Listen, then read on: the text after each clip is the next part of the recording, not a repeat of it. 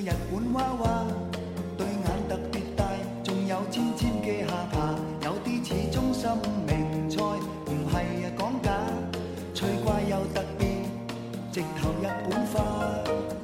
求爱敢死队，我属于三家，最注重浪漫，又够风骚够肉麻，太喜欢紫色太阳镜，人就潇洒，百五磅未。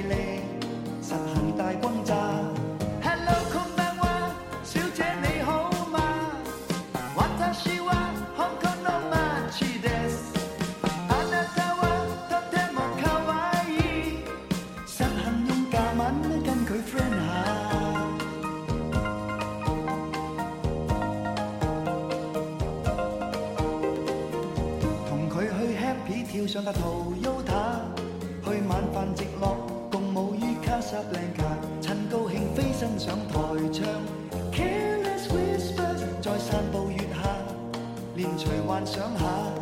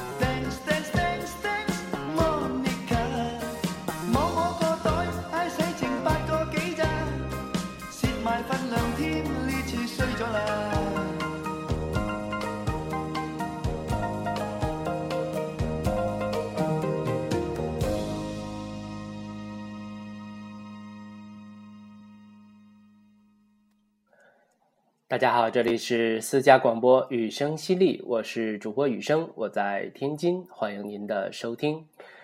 开场曲是许冠杰在一九八五年创作并演唱的《日本娃娃》啊，收录在专辑《最紧要好玩》中啊，非常俏皮、充满活力的一首歌。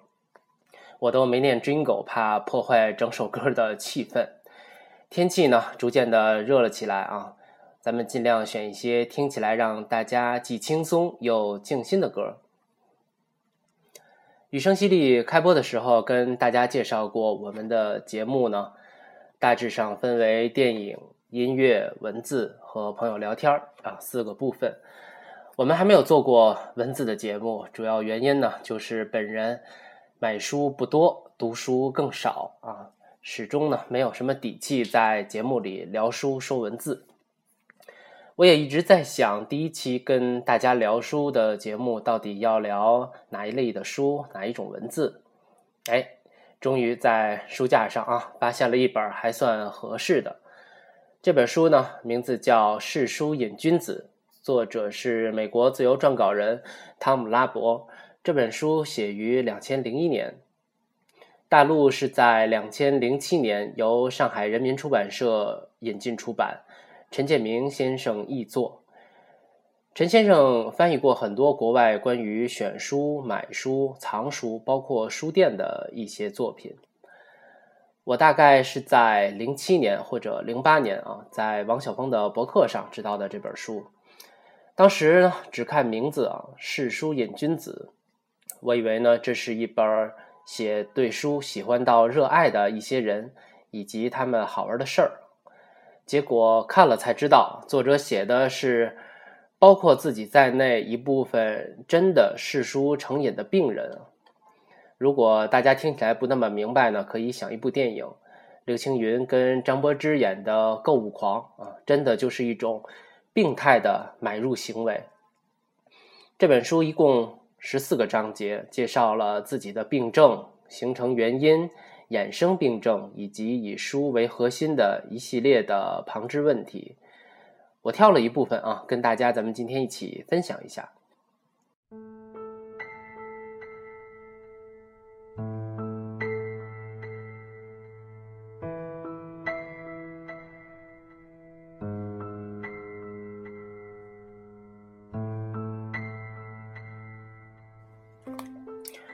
首先，在患者自白中啊，作者这样写道：“我的苦难一如其他所有苦难，皆源自逛书店。悠悠晃进一家书店，在书架间慢慢游荡，然后再悠悠晃出书店，手里拿着一两册正正经经亦或老少咸宜的玩意儿，开心自然不消说，有趣儿那当然，再怎么说。”都只能算是寻常人的寻常行径罢了。所有人三五不时就逛一回书店，任谁都会花点小钱儿买几本书打发空闲时间嘛。随着一次又一次造访书店，我却未能及时察觉自己的心境逐渐的起了微妙变化。我对知识的好奇心屡屡被挑起，纵身书海，每每让我内心平静。从架上抽出一本崭新的书本，并把它带出书店，总能令我无比雀跃。我不知不觉渐渐中了毒，为往后漫长的隐居岁月奠定基础。遥想当初，星期天午后是我最喜欢的时光。刚开始只是偶尔，后来变本加厉，造访我最爱的那家书店。兴高采烈地在那些溢满知识与智慧的走道上不断地来回穿梭。早些时候，我买书尚不至于一掷千金，我购书的数量不多不少，恰到好处。我在书架间随意浏览，偶尔从架上抽出几本翻阅，屡屡赞叹出色的封面设计，欣赏错落有致的书籍。我想要彻底的理解他们，我想读遍每一本书，正是为了拥抱知识，亲近旷世巨制，嗅闻书本的气味，让我中毒日深，终至成瘾。我越来越渴望亲近书籍，我恨不得把书本的一切一股脑通通填进脑袋瓜子。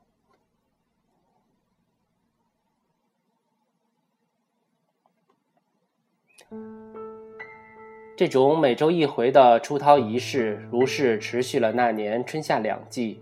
虽然察觉自己的行为似乎出现逐步上瘾的征兆，我却依然任其继续做大。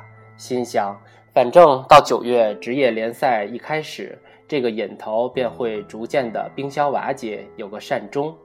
就那么着，到了夏天即将结束前，情况已经恶化到无以复加的地步。我居然眼睁睁错过了1988整个球季，而且单单每个星期天下午已经不再能满足我的胃口。此乃病情加重的头一个警讯。我连平常日子的晚上都要到书店报到，同时购书量也逐步攀升，甚至我对书店的胃口也愈发的荤素不惧。当然，我当时购买许多特价书。不管内容为何，原价十四块九毛五的书卖两块九毛五，我买的名正言顺，心安理得。其中不乏自己明明知晓，终其一生根本不会拿来读的书。总之，在世书瘾君子眼中，光买特价书实在不够填牙缝。强烈的瘾头于是顺势扩散到其他根本不打折的书本头上。瘾君子一旦决定买，根本不愁找不到理由，买书的行为本身俨然取代了学而时习之。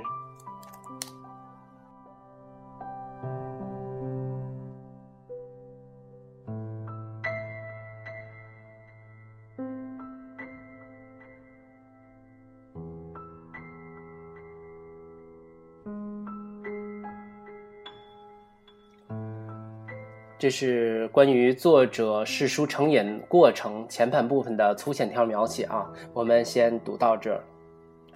后面还说了一些特别重的病情，比如把成堆的书抛向空中，任其砸落在头顶，以缓解买书的冲动。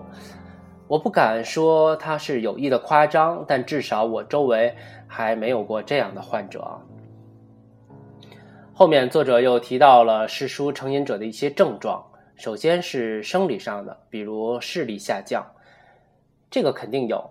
只不过现在孩子们的视力下降的主要原因，可能已经变成看手机啊、电脑这些强光背景的东西了啊。我记得初中的时候，我特别纳闷戴眼镜的感觉是什么样的，就故意的把台灯调暗了看书啊，有的时候还倒立着看书，可是都没有用啊，眼神儿一直特别好。是不是这个受遗传的关系就不知道了啊？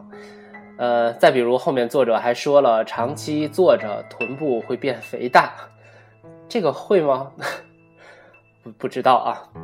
呃，其他的症状啊，还有对居住空间越发的不满足，导致空间越用越大，越占越满。可是越这样越舍不得把书清理了。我们来看看原文啊，原文是这样写的。世书瘾君子的病情，充分体现在其居住居住空间上。说真格的，这年头，谁的书架有足够的空间，能让一名书瘾者平日服用数量庞大且不断暴增的书籍得以栖身？换句话说，压根儿休想有足够空间。于是，我们只好将书本堆叠起来，搁在地板上、桌上、床边、洗手间。总而言之，哪有空位就往哪儿摆。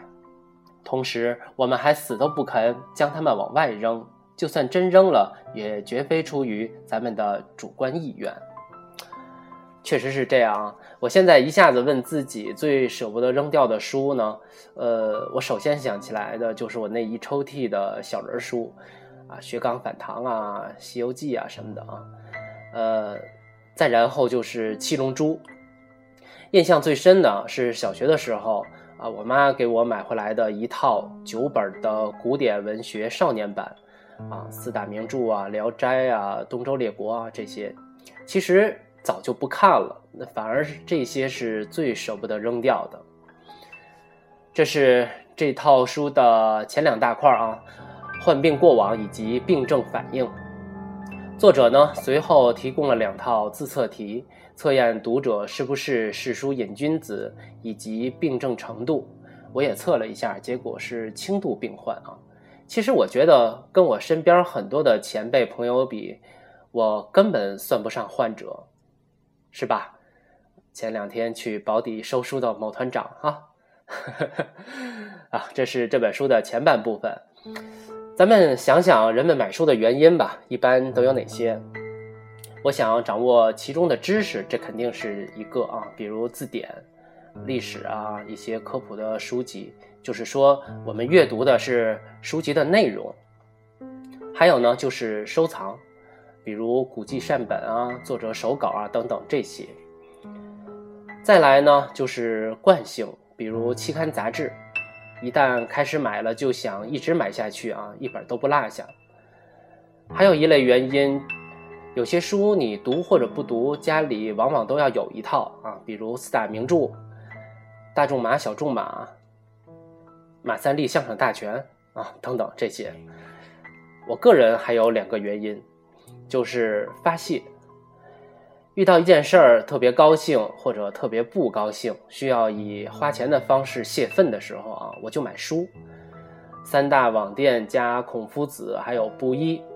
啊既花了钱痛快了，还能看见钱换来的东西就在屋里放着，哎，这东西里面它还有内容，你还能看，然后还能有所得，还能让你琢磨琢磨。我觉得这个是买书发泄跟买吃的穿的最大的不同吧。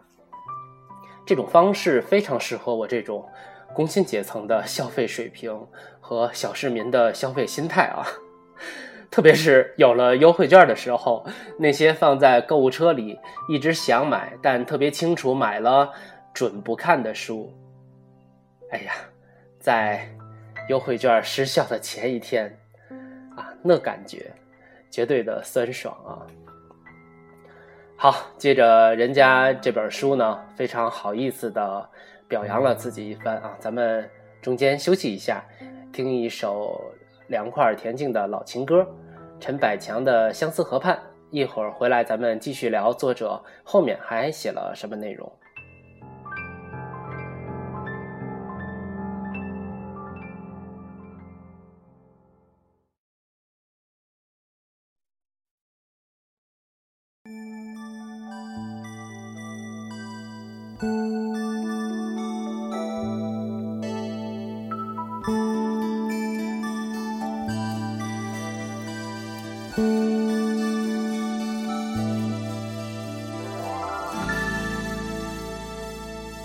似是带着几分醉，轻轻的驾着帆船為愛樂。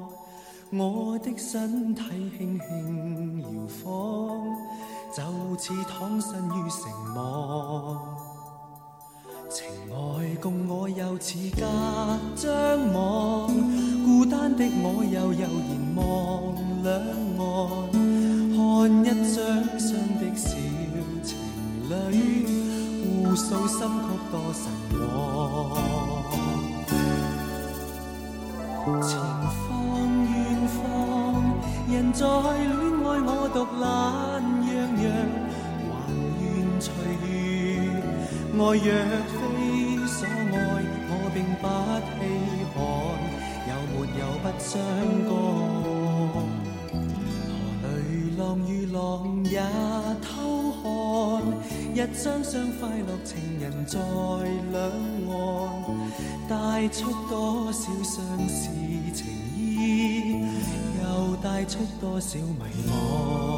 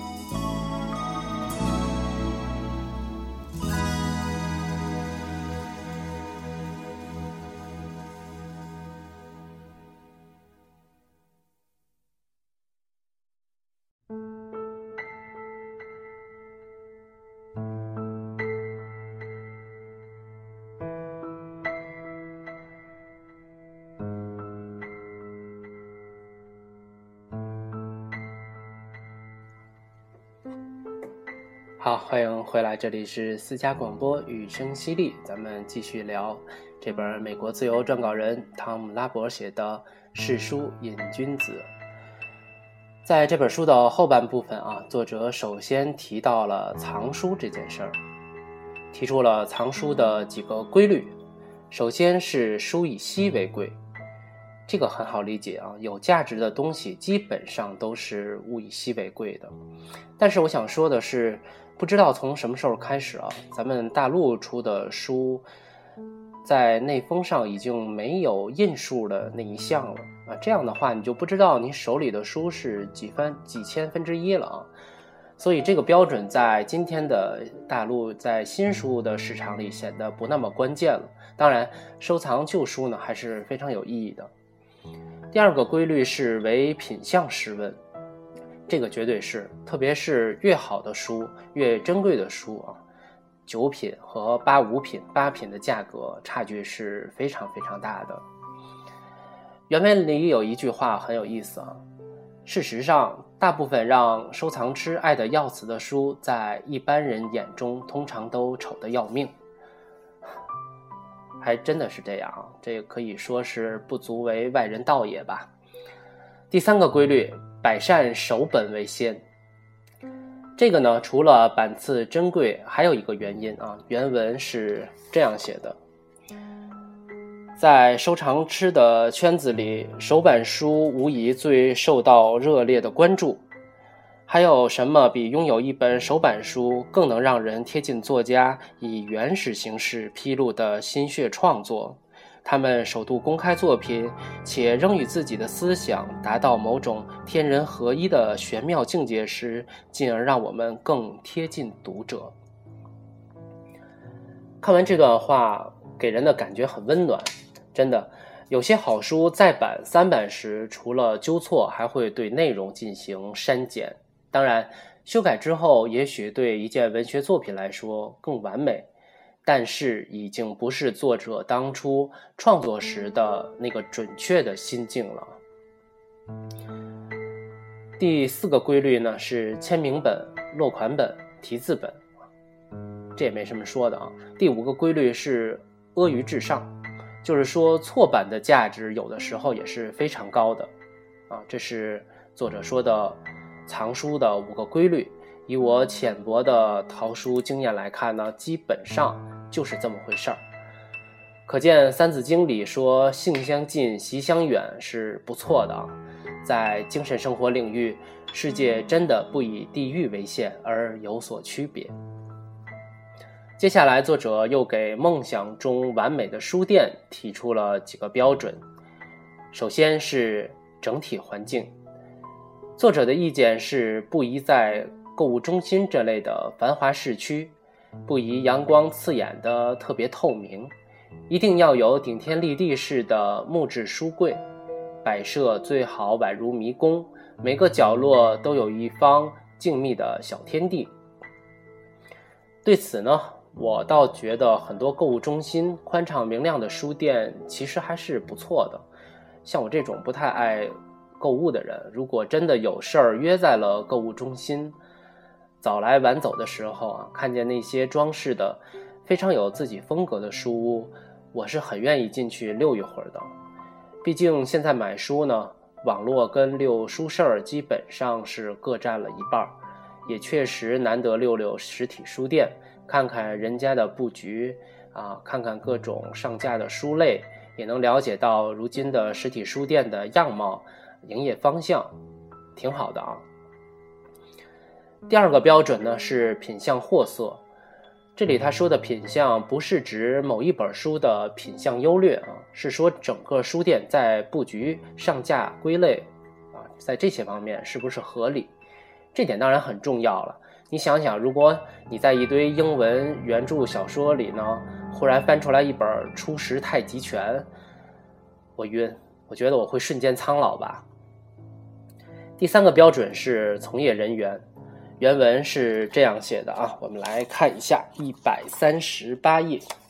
他首先说的是老板啊，完美的书店老板开店的目的何该只有一个，要与书本相濡以沫，长相左右。虽以社会利益的眼光来看，不免有点愚蠢，却颇能欣欣自得。然而，仍属于头脑不清，以致投身御书事业。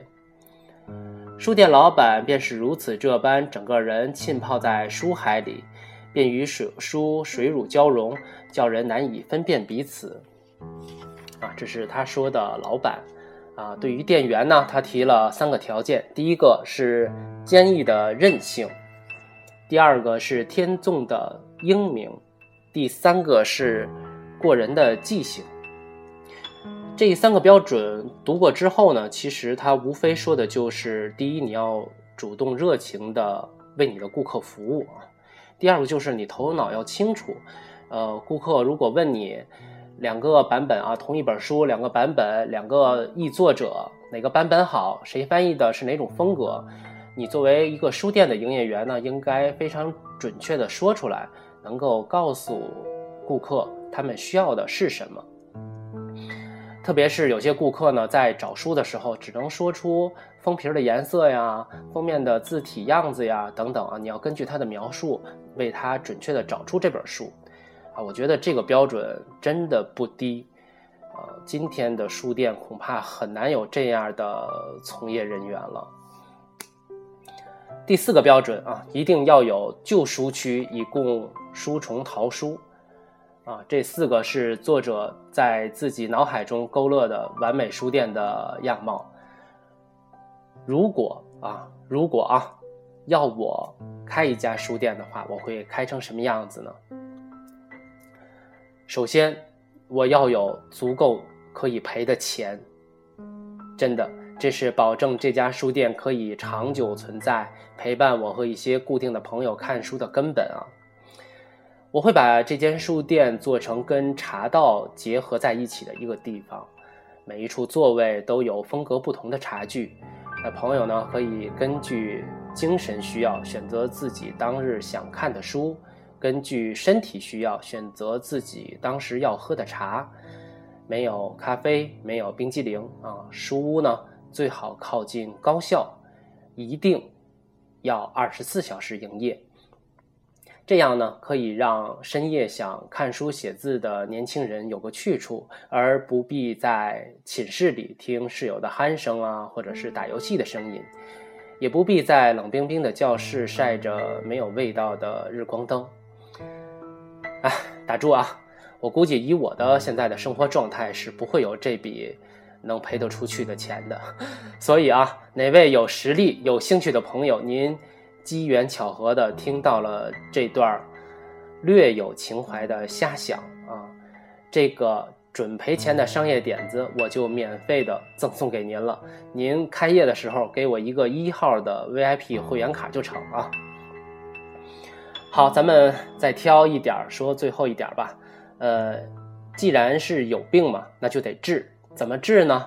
作者提出了几个方法。第一个叫。斩草除根，意思是要用最决绝的手段，彻底的告别书籍，把所有的书送人或者捐出。所谓“曾经沧海难为水”，当成千上万册图书卷着半辈子的心血而去，只留下空荡荡的书柜儿，我想，任谁都不会有心力再去买书藏书了啊！我个人感觉这个办法好。快刀斩乱麻，但是只要你对自己够狠啊。第二个办法呢，叫移情别恋，就是说爱上别的事情。我觉得这个也可行，转移注意力嘛。比如看电影，现在的科技手段储藏电影肯定比储存纸质书要节省地方。但是也得控制自己啊，千万别把买书戒了，然后又 改了别的更凶猛的，啊，还是那句话，爱好什么都行，只要适度。你只要清楚这项爱好在你生活里的位置，我觉得就可以了。所以说，咱们生活里所有的特殊问题都可以归结到一般方法论上啊。第三个办法，第三个办法，他写的是男婚女嫁啊。你不是买书成瘾吗？好，给你找一个不爱买书的另一半结合，让你产生一个实际的阻力。我觉得这个办法真不一定有效，甚至都不一定成立。咱想啊，两个人结合之前肯定是要互相了解的吧？结合以后呢，又是需要相互包容的。所以，如果这个办法有效的话，说明。你根本就没有病。还有两个办法，一个叫买到手软，意思就是说以毒攻毒，我觉得也没用啊。要是能手软，早就软了。还有一个办法叫引虫入室，就是找一个垂涎你书房许久的人，把你的书一点一点的求走。这个我觉得还真不如第一个，钝刀子拉肉，多难受啊！这个。好，时间的关系，今天把这本《世书瘾君子》里跟我们生活最靠近的一些内容跟大家分享了一下啊，大约占了这本书百分之五十到六十的篇幅吧。那在看过这本书之后呢，我就想，这个世界无法确定任何一个人是买书最多的那个。也没有谁能肯定自己是读书最多的，但是买书、逛书店的经历只属于每个人自己，别人夺不走，这种事儿也没法比较。所以，我想最后占一点时间回忆一下我印象中的几家书店。按时间顺序，我要先说的这家书店，请原谅我并不记得你的名字。我甚至不知道你有没有一个属于自己的名字。我二十岁之前呢，一直住在大河西，这家书店的地理坐标在天津著名的居民区八大里、光明里跟红霞里之间的市场中啊。从尖山路走进去不到五十米。那记家这呃，记住这家居民楼一楼的住户改成的书屋。不是因为我在那里买到了那本书，而是因为错过了一套书。一九九七年或者九八年啊，我在里面看书的时候呢，看到了一套黄、白、绿三大厚本的书，名字非常非常的吸引爱看圣斗士的青少年。可能有的朋友已经根据这些线索猜到了。正是王小波的时代三部曲。我每次想起这件事儿都特别窝心，此时此刻也是啊。那绝对是花城出版社的首版首印，崭新的，王小波自己都还没看过的那套华语文学绝对的经典，就被十六岁的我遗落在生活的黑洞里了啊。从此再无缘分，只恨自己年纪小，只爱唱歌和瞎闹，有眼无珠。真的用这个词形容一点都不过分。直到我从太原回天津，才从网上慢慢的集齐了花城的这版，只不过品相都是八五品啊，而且版次也不能强求了。再来要说的呢，是在杨村复读时的一家书店，名字叫伴读书屋。之前的节目曾经提到过复读的往事啊，有武清的朋友肯定知道，在杨村一中的旧址旁边，就是雍阳饺子馆的对面，有一间不大不小的书屋。虽然地处郊县，但这间书屋的主人眼界颇宽。里面的工具书、古典文学只占了不大的一部分。在两千年，已经可以看到米兰昆德拉的一些新包装的新出版的书了啊，呃，毛姆啊、海明威啊，反正不太另类的书籍，老板都会进三到五本，而且总有一本是拆开封可以看的，从来不轰那些白看书的人，所以这对那些。小规模的实体店来说非常了不起。刚好啊，过些天要去武清玩，一定再去看看伴读书屋。对我前两天还在一本电影书里看见了当年在伴读书屋买书时候里面夹着的那个书签啊。哎，这说明这个老板真的是非常爱书、用心做书店的一个人。最后要跟大家说的呢，就是我大学时常逛的一家书店。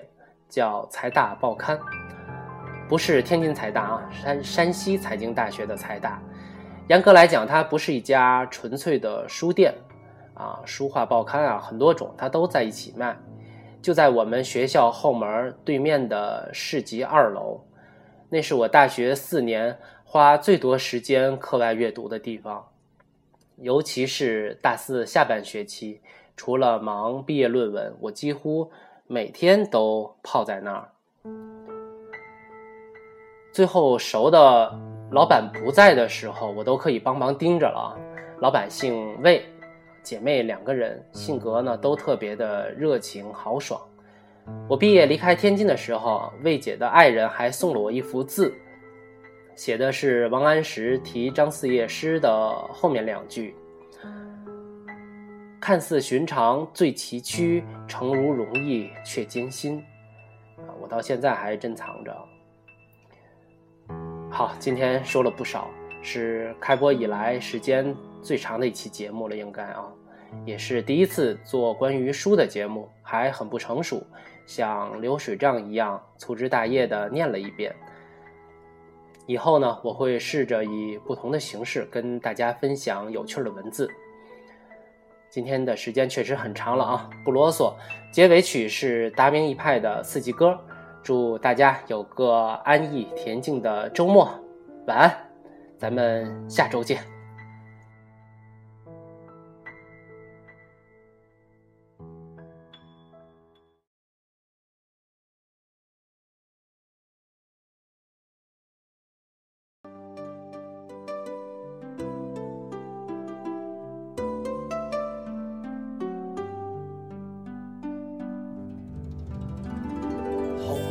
微风吹又妙，云外归鸟知春晓。那个爱早梦一觉醒来，床畔蝴蝶飞走了。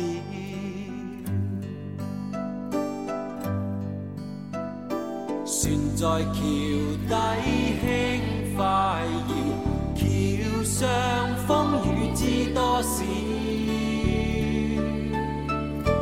半唱半和一首歌谣，湖上荷花開了。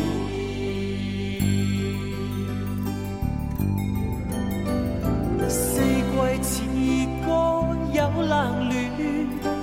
来又复去争分秒，又似風車轉都停不了，令你的心在跳。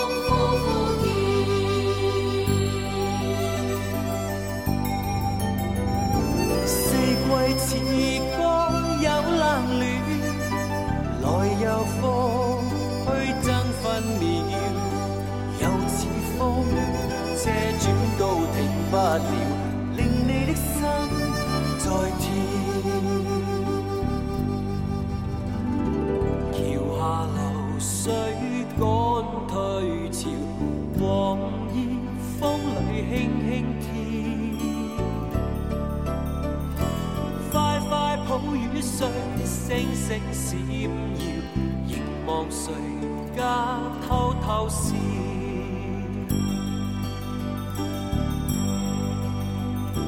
何地神仙把線搖，留下霜雪知多少。螞蟻有懂月，家有一個門，門外狂